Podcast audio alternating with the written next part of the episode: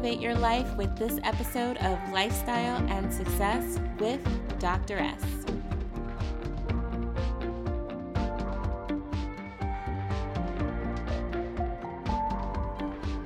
Hey friends, Dr. S here. You know, one thing that I love about this show is that it shows anyone and everyone that regardless of what background you have, what different experiences you have had, and who you are, that you can obtain your level of success. I've been getting some really positive feedback from the business tips that you've been getting and the lifestyle hacks that I've been loving. And so I have to tell you if you are feeling this community, to subscribe to the talk show and never miss a beat, head to lifestyle and success with drs.com. And today's guest is coming up so, I don't know if you are a Julia Childs fan, but I have to say I am. I know, totally weird, but it just has been a thing.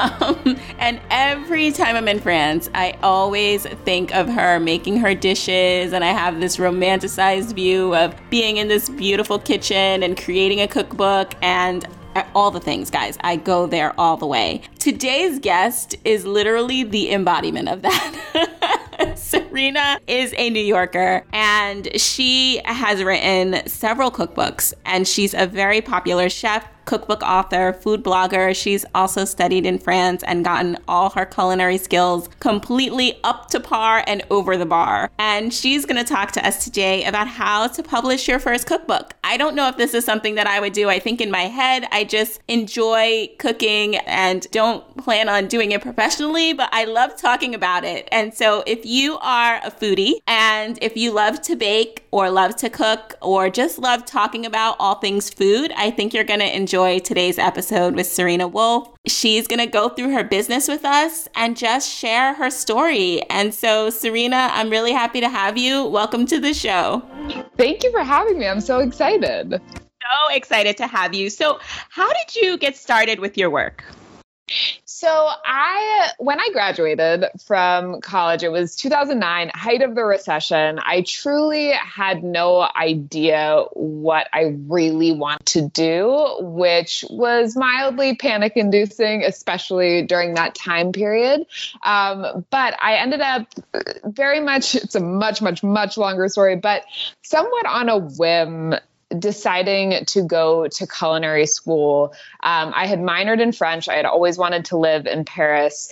Uh, I figured if I was going to go to culinary school, I really wanted to do it. And I wanted to study at Le Cordon Bleu Paris, but I really thought that I would only be there for a few months and do their basic program and then come home and figure out what I was going to do next. It was sort of meant to be a brief interlude and ended up becoming my whole life in the best possible way.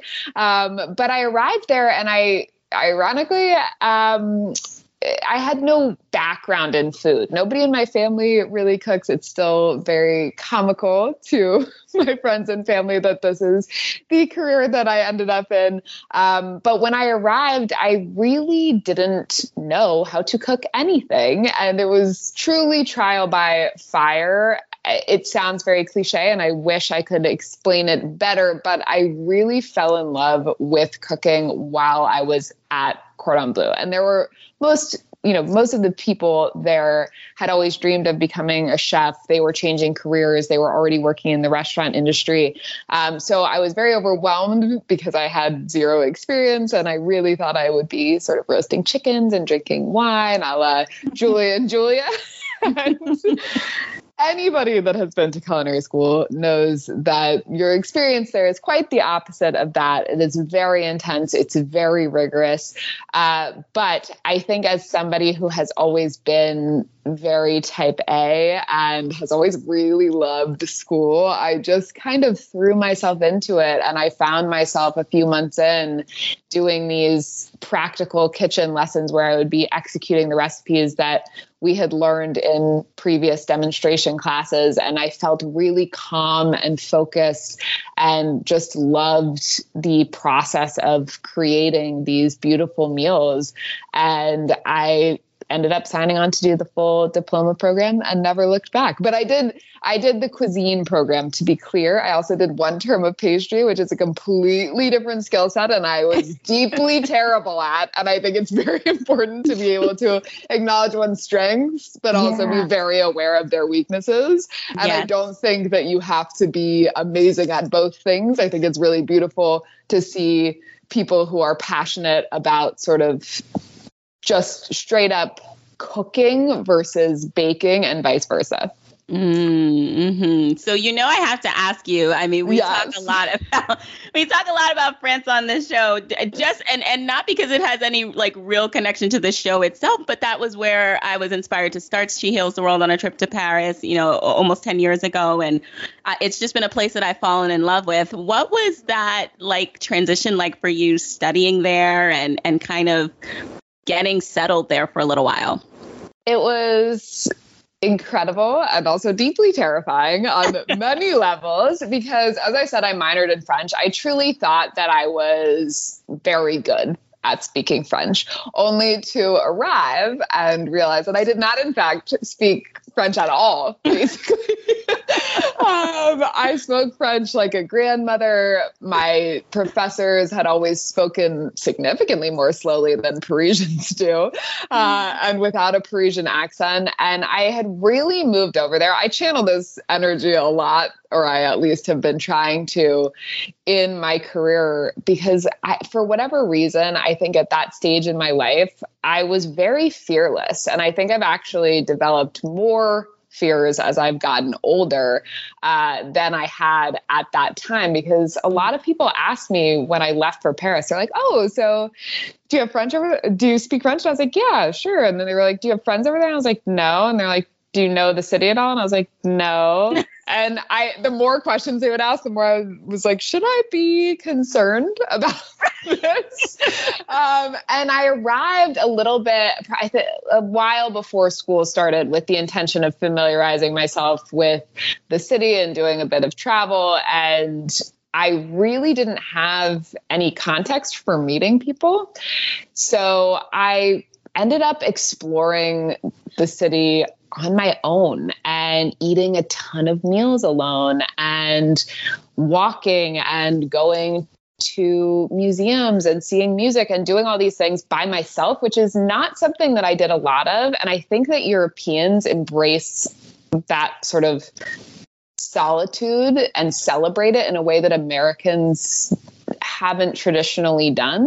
Mm. It, it, just in my experience. Yeah. And so while it was really scary and a little bit lonely at first, I came to really appreciate that independence. And I felt really proud of myself for taking that leap and really doing it on my own. And uh, as with all things, there were a lot of highs and lows to the experience. But I, I really, for that reason, Paris will always feel incredibly special to me because it was sort of something to conquer in a way on my own for the first time in a way that I hadn't had to do previously in my life, you know, because I just felt that I had always been not remotely coddled, but through high school and college, you know, you always have friends and yeah. family around and things like that. And this was the one time in my life that I had truly been on my own, so to speak. Yeah, yeah, same. I think for me, it was like my first biggest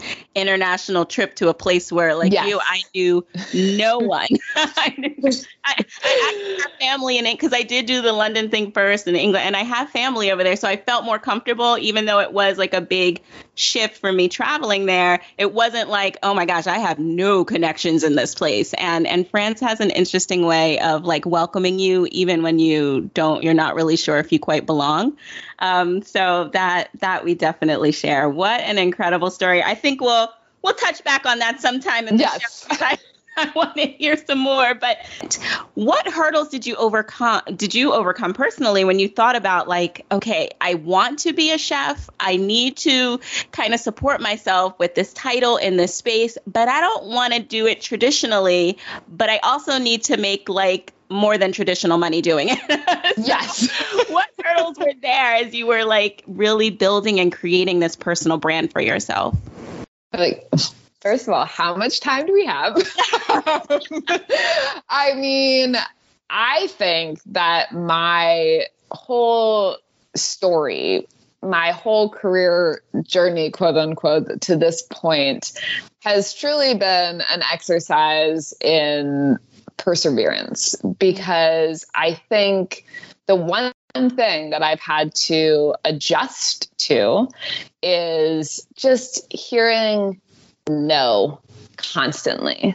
And also, because I have worked for myself and chosen to go in a non traditional direction, a lot of people don't really understand what I do, why I do it, or believe in or over the years there have been a lot of people who were sort of like oh that's that's nice. I hope that works out for you versus being like wow that's a different approach to take. Like, yeah. I really support the entrepreneurial spirit.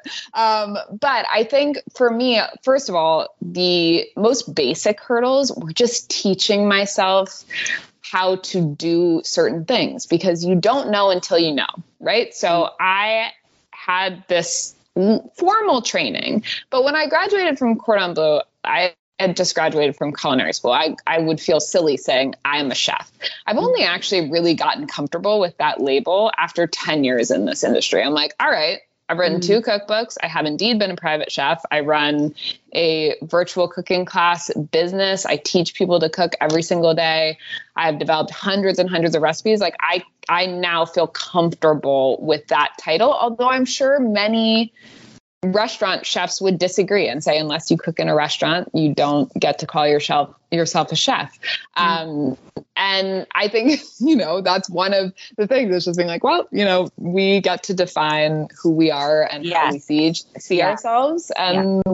what other people think of us as not really our business or our problem. Yes. mm-hmm. but I think the t- teaching myself so many skills that aren't necessarily related to being a chef has been one of the hardest parts of my career. So, for example, um, teaching myself how to blog literally the back end of blogging. I am the most technologically challenged person ever. These things are really hard for me. So mm-hmm. figuring out how to you know create a website and keep the back end running and at the time you know Twitter was the primary social media platform and Facebook. There was no Instagram when I started, but then Instagram came along and even Instagram, you know, it's changed so much over the years. First we had just photos and then you know stories and then teaching ourselves how to do reels it's a lot to do yeah. these little things but the same thing applies to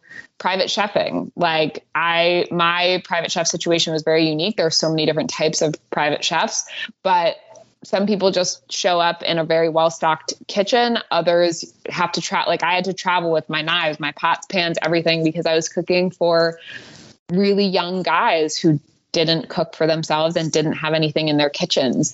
Um, just figuring that dynamic out, how the interpersonal relationships, you know, that you have with clients, um, learning how to use platforms like QuickBooks to do my mm. accounting. Um, all of these things that sound really simple actually require a lot of time and research. Learning how to do food photography, I took like online courses and downloaded all these, um, you know, tutorials and manuals that I would then read to teach myself how to use my DSLR. And like photography is not a remote passion of mine, but it was something that I had to learn in yeah. order to get my blog off the ground. Same thing with Pinterest and SEO and all of these things that I just wasn't familiar with and I truly am not interested in or passionate about, but I'm aware that I need to be on top of these things in order to grow. Yeah. Um, so those were really simple hurdles. I think one of the biggest hurdles was really just maintaining motivation, especially after hearing no so much. Because my first book, I did write a book proposal prior to the dude diet about a year and a half before. It was called Food That Doesn't Suck. And it like mm. truly sucked. I tr- it truly sucked. I cannot stress that enough. And I think it's totally fine to admit that work that you've done has just been very, very bad. Like if that book had actually been bought, yeah, I think I would have been. It would have been a really bad book because it was about six or eight months after I had graduated from culinary school. I did not know what I was doing. It took me years to hone my recipe development skills, yeah. um, to figure out what people respond to recipe wise in terms of actual types of recipes. Uh, my writing was just all over the place. I hadn't really found my voice yet. But I wrote this whole book proposal. It got to a point where I actually met with publishers. So I felt like it was going to happen. And then when it fell through, I was absolutely crushed. I mm. was like, what am I going to do? Do I have to get you know, a real job versus the many odd food jobs that I was doing. I was like, is this a waste of my time? I'm never going to get anywhere. Nobody mm takes me seriously. And I think these are thoughts that we all have at many yeah. stages in our lives, yeah. but especially when we're starting something new. And it was really scary because, again, I didn't have anybody to be like, you know, lots of us write failed book proposals. Now that I have so many friends and colleagues in this industry, they're like, yeah, you know, like my, you know, three of my book proposals got rejected before I got this book deal. Or, you know, we hear no all the time. And it's just becoming desensitized to that and being like, all right, this sucked try it out for a bit. Yeah. you know, feel sorry for yourself for a day or a week or whatever, and then get back up and start again. And mm-hmm. after it was actually after that book proposal that I was like, I need something to get some street cred here because I am not qualified. Like, why would I expect people to take me seriously at this stage in my career? Mm-hmm. And that that's when I decided to actually buckle down on my blog and start posting consistently, study food photography, um, really work on my writing and recipe development skills. And it was actually the real kick in the pants that I needed to get serious. Yeah. Um, and I really wanted to be on TV. Like that was my dream. I was like, I want to be on the Food Network. And wildly, I was able to get into some rooms with producers, casting agents, etc. And I was basically basically laughed out of all of them. mm. and I, you know, a lot of these, I, I, think it was, you know, head of development at the Food Network. I sat in there and I told them about going to culinary school and I wanted to do a show that was about cooking for millennials.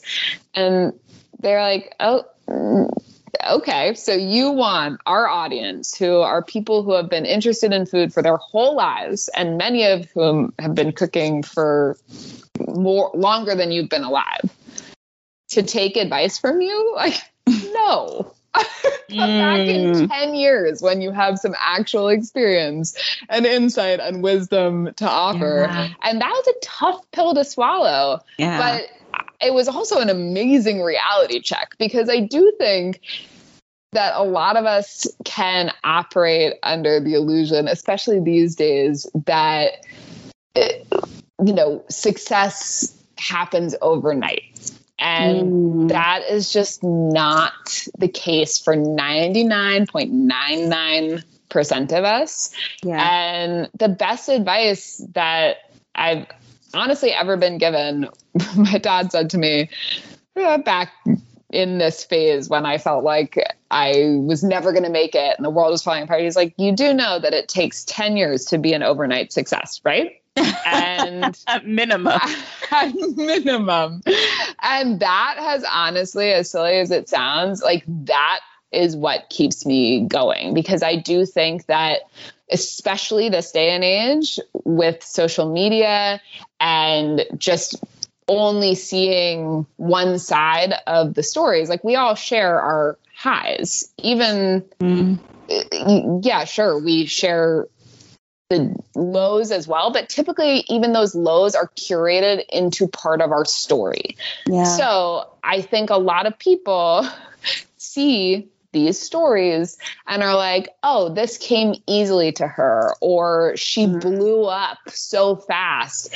Um, about lots of, you know, like you see all of these people that you follow, and you're like, oh, wow, like she just started that company and it blew up, or she wrote a New York Times bestseller, or she has 100,000 followers on Instagram, whatever it is. Yeah. And I guarantee most of those people have been chipping away at that goal or dream or their success for years and years and years because we have to hone our expertise and that takes time. You can't be an expert on something in a couple months. So let's let's focus on the book part because yeah. um, you have so much to share there and i would love to really walk our audience through you know if they have an idea and they are a budding chef or they are a baker. We have so many bakers who listen in and they're like i would just love to have a cupcake cookbook you know or yes. lollipops whatever how can someone who is just getting started, or even if they've been cooking for a little while, it's a hobby thing,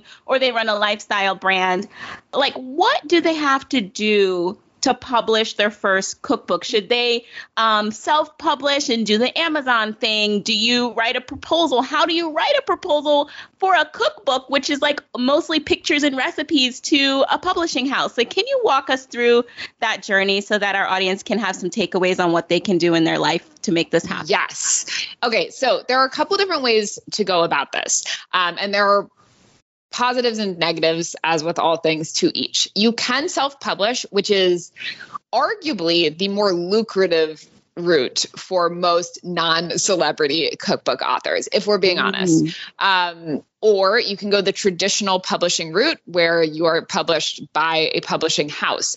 Um, the the drawback to traditional publishing, I don't think anybody is actually not anybody. I don't think most people are familiar, I certainly wasn't, with how the publishing industry works. So when you get a traditional book deal, which you can either submit a proposal, which the easiest, my biggest advice here is just Google how to write a cookbook proposal. There's actually tons. Everything you need to know in the world is pretty much on Google. And I think most people refuse to spend the time down the rabbit hole that's required. I have spent thousands of hours on Google oh um, over the years, but there there are templates for a cookbook proposal. So that that is something that can easily be done. There's typically, um, you know, you're going to talk about who you are. You're going to pitch the actual synopsis of the cookbook idea. Uh, idea. I cannot speak. you're going to so much information. yes, you're going to pitch the actual cookbook idea in yeah. short form, and then you're going to talk about the market research, why your cookbook is different from other cookbooks out there who you think is the audience for your book and who will buy it. And then you will typically need to have an outline with the chapter titles and all of the recipe titles. That doesn't mean the recipes actually have to be done, it just mm-hmm. means that you need titles for them. They will likely change, but most cookbooks are 100 to 125 recipes. You will also need to include sample recipes. For a first time author, I would say you probably need 15 at least um, sample recipes to include in the proposal. There are guidelines for how to submit cookbook proposals on on the Google. Um, okay.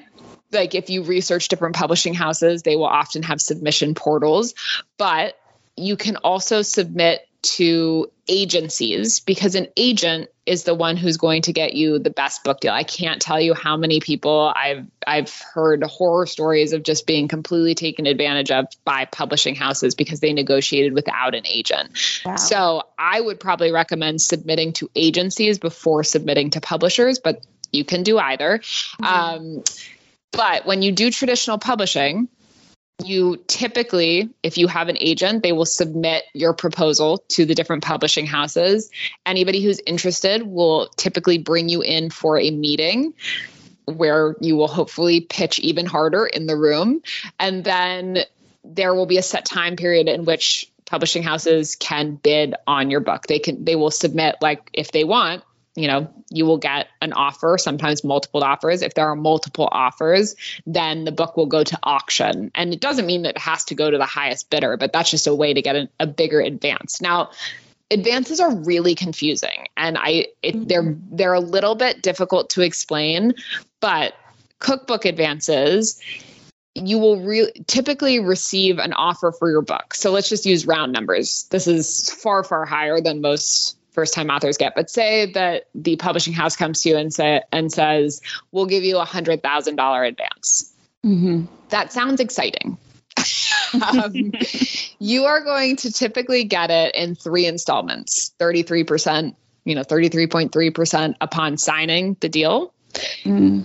The next third upon submission of the manuscript, which is a year later, and then the final third upon actual publication. Now, you're still like, well, that's, you know, 33 grand in your pocket up front. Sure. But sometimes there are multi talented humans who cook and shoot their own cookbooks, but for the most part, most of us have food photographers. Um, as a point of reference, photo shoots can run anywhere from 15 grand to 100 grand. Wow. Um, I am happy to share it, like because I worked with an amazing photographer, uh, Matt Armendariz, who mm-hmm. and uh, food stylist Marian Cooper Cairns, who they're both just like incredible, but they are not cheap. And it, I think my first shoot was like sixty-five thousand wow. dollars, um, and so you are you are not spending that advance money. You are handing that over to your mm-hmm. photographer. Mm-hmm. Okay, wait, um, stop you really quickly there the yes. photographer for the proposal is that when that person's hired or no no yourself for your proposal yeah for for my proposal i just shot photos okay. myself um, this is just for the actual book itself yeah. um, so you're going to pay a photographer you are like you, it's possible that you may want to pay a pr team all of these things cost to promote your book all of these things cost mm-hmm. money plus you need to pay for all of the ingredients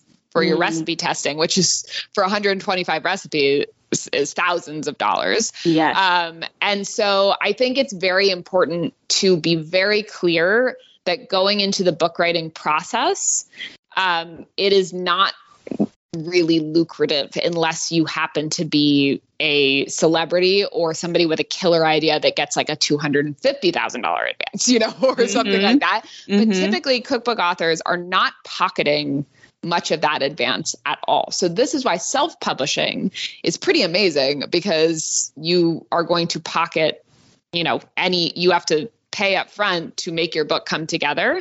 But, and I'm about to get to this even more complex part. Um, once you start selling your book, you get to pocket all of that money, right? Mm. Whereas in the traditional publishing world, you get your advance. And then when your book comes out, you need to pay back your advance at your royalty rate, which is typically 10% before you start making any royalties. So again, with that round $100,000 number, let's say your book, let's just keep this round, um, costs three or it costs $30, right? So your 10% is $3. Mm-hmm. So you need to sell enough books at $3 to recoup $100,000. Wow before you start making any royalties. So once you earn out your advance, which happens very rarely, it's yeah. not talked about enough. Very few people ever earn out their advance, and there is nothing wrong or shameful in that at all. Um, it took me two and a half years to earn out on the dude diet, and I was so proud when I got that first royalty check. But again, then you start making $3 per book sold. So, yeah. It's it's a very complex process, but it is worth it if it's something I always say like writing a book is the best and worst experience of my life, but nothing beats the experience of having that physical book in people's kitchens all over the world and knowing that they are making the recipes that you created.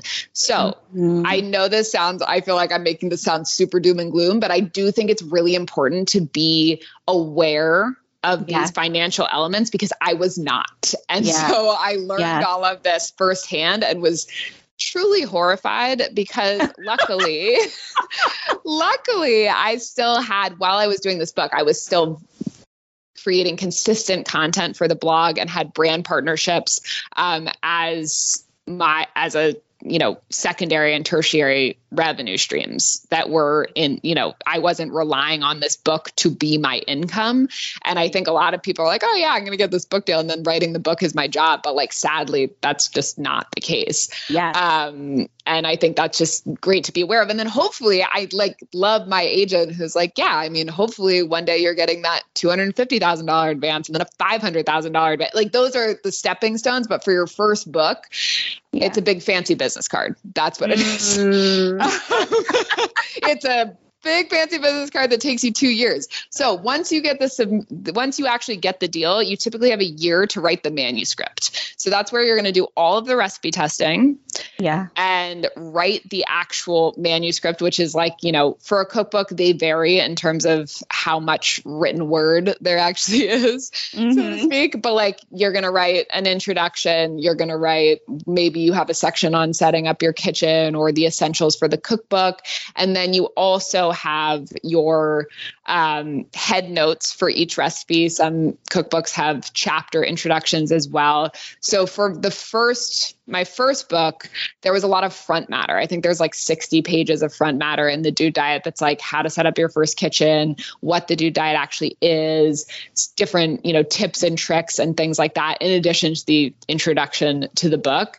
And so you write all of that and then you submit it. And I think what was really wild to me, especially having, you know, never done this before. Mm. I said to my editor, I was like, so great. So I'll send you like chapter by chapter. And she was like, oh God, no, please don't do that. That is not acceptable. I look forward to reading your manuscript next year. Like that was, and I was like, mm. oh my God, how am I going to just go off on my own and write a book? So, yeah, my tangible actionable advice is if you whether you are going the traditional route or self-publishing mm. create a schedule with deadlines for each step of the process. You can choose many different routes. You can do all the recipes up front. You can do the recipe and head note, each recipe and head note together. You can do all the, I, I always like to write introductions last. It's just something I've done my entire life. Um, but there's a lot of different ways to approach it. Set deadlines, put them in your calendar, treat them as if somebody was going to crack the whip if you did not meet them. That is the only way I've done gotten anything done in my career. It's like people are like, yeah, but when you work for yourself, like it's not a real deadline. I was like, oh yes, it is. How are you ever going to get hundreds of pages turned in on time if you do not take those initial deadlines seriously. Like you yeah. have to break it up into manageable chunks because you yeah. can't just write a book in like a month if you procrastinate it, mm-hmm. um, especially a cookbook because recipes require so much testing. So yeah. that that make a plan and stick to it. But typically you have a year to write the book, and then there's a year that second year um, is spent doing editing the photo shoot, the in, the actual design of the book. So everything from the cover design to the fonts to how the recipes and photos are laid out. And mm-hmm. then you usually receive like the final proofs a few months before publication and that's when you start the marketing and publicity process, pitching, um, determining the marketing strategy, if you're doing a book tour, planning that tour, et cetera. So it really is a two full year process from start to mm. finish. Wow. Serena, can you talk a little bit about building your team for that? Because you mentioned an editor, you mentioned a literary agent.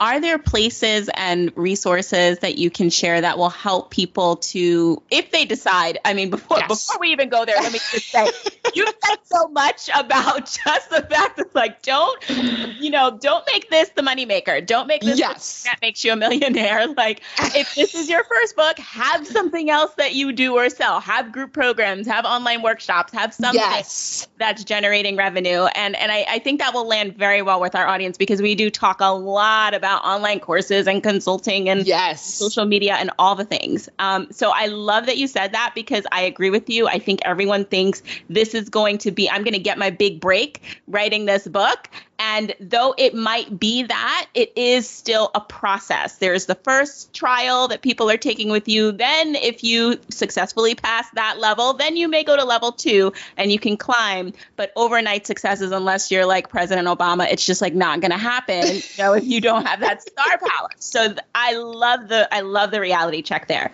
Now, if people have gone through that kind of kind of um, quality check and they're like, well, okay, I get that. I'm brought back down to reality. Thank you, Serena, for saving my life. I still think I want to do this. How do I build my team? Do you have resources on finding a literary agent or finding editors? You know, what did you do? Did you just hit Google or I mean, you're in New York, so maybe you just kind of networked and found the right yes, right people. How does that It's work? actually it's a little bit the latter. So I had originally going back to my I wanted to be on TV element, I had actually gotten a talent agent through wow. networking in in New York and family. Um, I had gotten this talent agent who again took a chance on me um, mm. early on, and I was taken on. He was at a big agency, William Morris Endeavor, and they had a literary department. So this was very much luck for me and that I was able to be passed off to a literary agent just in a separate department. Like that's how they're t- a lot of agents work in teams. Um, mm-hmm. So like you, I now have a talent agent and a literary agent. Um, some people have you know a talent agent, a literary agent, um, and like there's there's lesser i don't want to say lesser there are smaller um, there are agents that work in teams for example at wme like there's a lifestyle team. They are not my personal agents mm-hmm. but they do work in tandem with my agents. Um, but i think yes net, networking is never should be underestimated. Um, really exhausting any possibility you might have in your network of getting a meeting with an agent. But otherwise, I think the submission process of a very like do not half ass if you do not have an agent you cannot half ass a proposal. So i hmm. would really strongly recommend following the templates online and really digging in and making the proposal the best it can be. The one thing that i want to stress is that I think a lot of people, and I, I, I, probably put this notion to bed. A lot of people want to write a cookbook because they're like, it'll be so fun. But yeah, I, I think if you want to write a p- cookbook, you have to ask yourself, A, why? Because we always have to have a why to yeah, at the very least to motivate us to get through the whole process. But also, what is your hook? Because that's what you're going to get asked by your agent and by potential publishers. So, for mm-hmm. example, the dude diet is essentially healthy, accessible meals. But there are a million cookbooks about healthy, accessible meals. So you can't pitch it as healthy, accessible meals. Like I was pitching it as I was like, well, this is a cookbook for men, which there aren't a lot of cookbooks for men out there. This is also a cookbook for families. This is a cookbook for comfort food lovers. This is a cookbook for people who have a sense of humor. This is a cookbook for people who are intimidated by gourmet cooking. This is a cookbook for people who don't like cookbooks. it's a storybook. Mm. And I think that all of those things were what help me differentiate the Dude Diet from what already existed. So you can't just write a baking cookbook yeah. or a healthy eating cook night, cookbook or a weeknight dinners cookbook. If you're if you are somebody like you know, if you are a celebrity chef or something and you're like I want to do my my greatest hits they'll be like yeah sure but that's because you already have a platform and an audience built in if you are a mm-hmm. first time author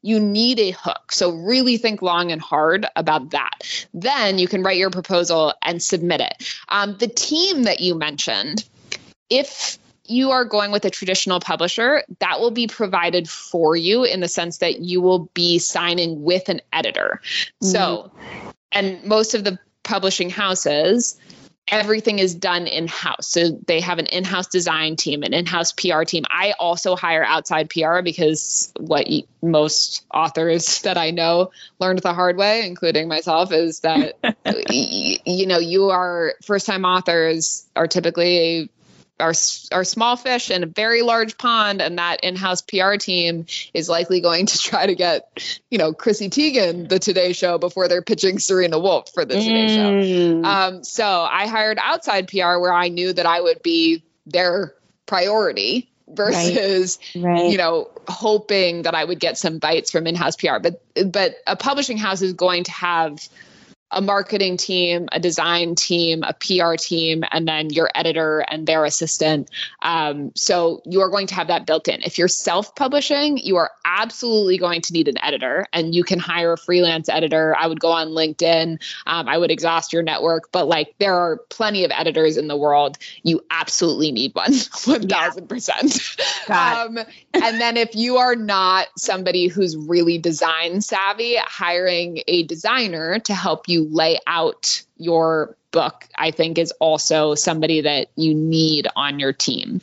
Um, I also, for my first book, I did. I organized my entire book tour myself uh, three months after the book came out because I kept being like, So when do you think they're going to mention my book tour? And then I was like, So do I go on a book tour? And they were like, No.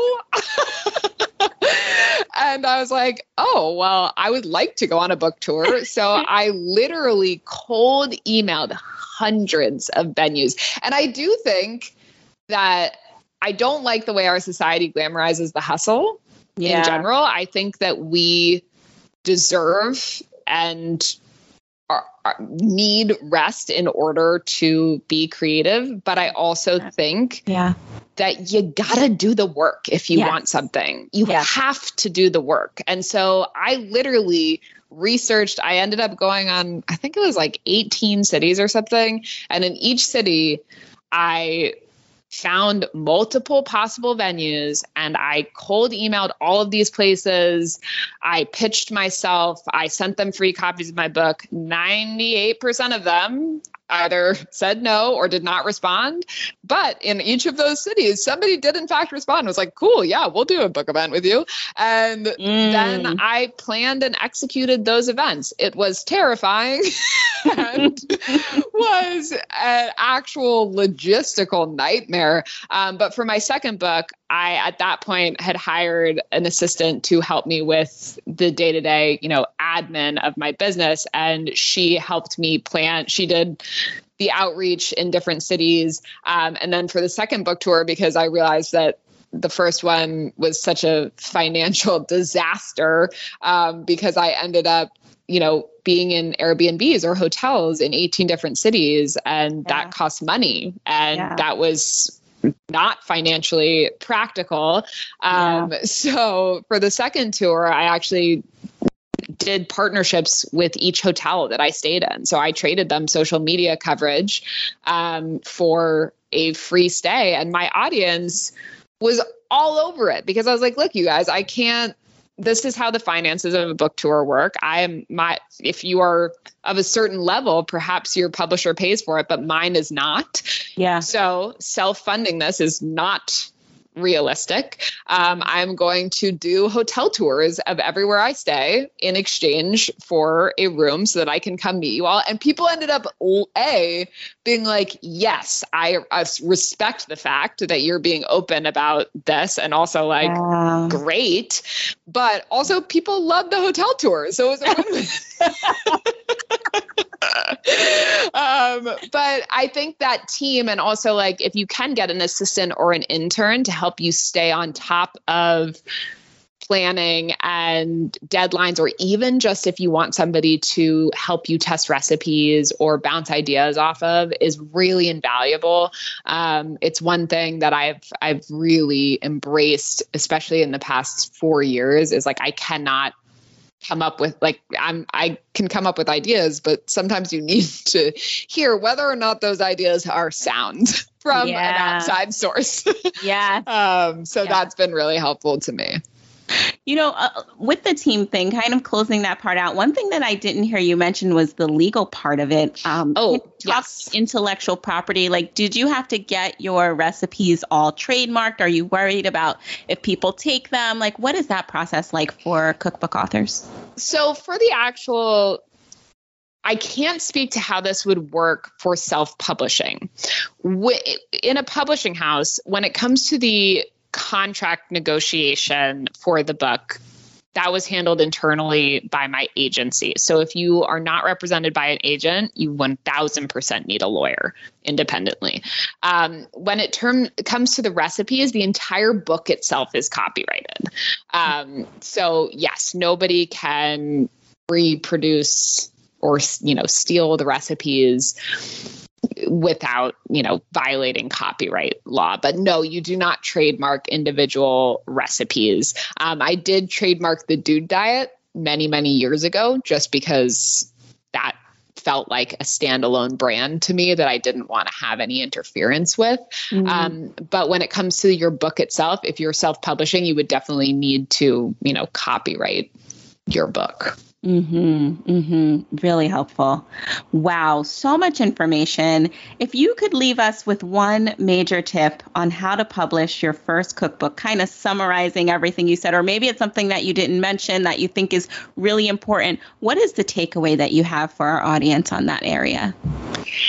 I think, first of all, do not give up early on. it's mm. a long process so that's that's the overarching thing is it's a long process. Take care of yourself so you can keep your head in the game throughout each step of that process whether that's finding an agent shopping it to publishers getting through that first year which is really tough um, maintaining excitement and motivation during that second year where you're a little bit less hands-on and then really giving your all when you're promoting it. I think it is just to invoke a cliche, it's a marathon, not a sprint. You mm. have to take care of yourself. You have to do whatever it takes to consistently fill yourself up so that you can remind yourself why you are excited about this. I think that when you are excited about something, that comes through in the work. So if you're not feeling excited about it for a bit, no, we don't have the luxury of like, you know, being like, I'm going to spend a few months doing something else, but like give yourself breaks, step away from it. Um, I always, there was some wonderful, I need to print it out at some point, but there's this sort of sketch that has been all over the internet for years about the creative process and it's just like a you know jagged line that's like this is awesome. This is terrible. This is awesome. This is terrible. like riding those waves and sticking with it is truly the key to success. And as I mentioned earlier, a huge part of my story and the stories of all of the people that really inspire me and that I really look up to involve a ton of perseverance and patience. Patience is key. Patience is key. I love that. I mean, Serena, you are such a ball of fire. You are a, you know, I can see why you have gotten the success that you have from the Ivy League success to the um, travel success, living in Paris, studying at Le Cordon Bleu, being a cookbook, being a blogger, recipe developer. I mean, you have done it all. If you could look back and give your 10 year younger self any piece of advice, what would it be? Um, I think, well, since I already said my, it takes 10 years to become an overnight success, that is actually too fitting for my 10 year younger self. Um, I would probably say that this is, again, from my dad. He always has the good one liners, but Success teaches you nothing. All the teachable moments are in failure. And I fail consistently and sometimes fantastically, but that reframe of not of being sort of interested in what I can take from each failure. And that doesn't mean that there isn't the tears and the frustration and whatever, but that mental reframe of being like, all right, this thing didn't work or didn't pan out as you hoped, there is definitely a lesson in here. And what is it? And how can you channel that into whatever your next success might be? Because there is always another success coming down the pipe if you are willing to maintain flexibility and actually learn from the failures. Mm, failure is our greatest teacher. I it is. Love that. How can we support you, Serena? Where can our audience find you? I know they're going to be flocking to like buy anything you have. You dished all the goods on this episode. Find and support you. Thank you so much. First of all, this was such a lovely conversation. So thank you for having me and for the support. Um, but you can find me at Serena G Wolf on all things social media. My website is domesticate-me.com. My cookbooks are The Dude Diet and The Dude Diet Dinner Time, which you can find wherever books are sold. And I would obviously be honored to have a place on your bookshelf. Um, and my podcast, Spiraling, is available wherever you get your podcasts. Serena Wolf, everybody. Thanks so much for coming on the show, and I can't wait to have you back. Thank you. You are listening to Lifestyle and Success with Dr. S, a talk show to help you rise in business success while designing a life that you don't need a vacation from. To subscribe to the show and never miss a beat, head to Lifestyle Bye.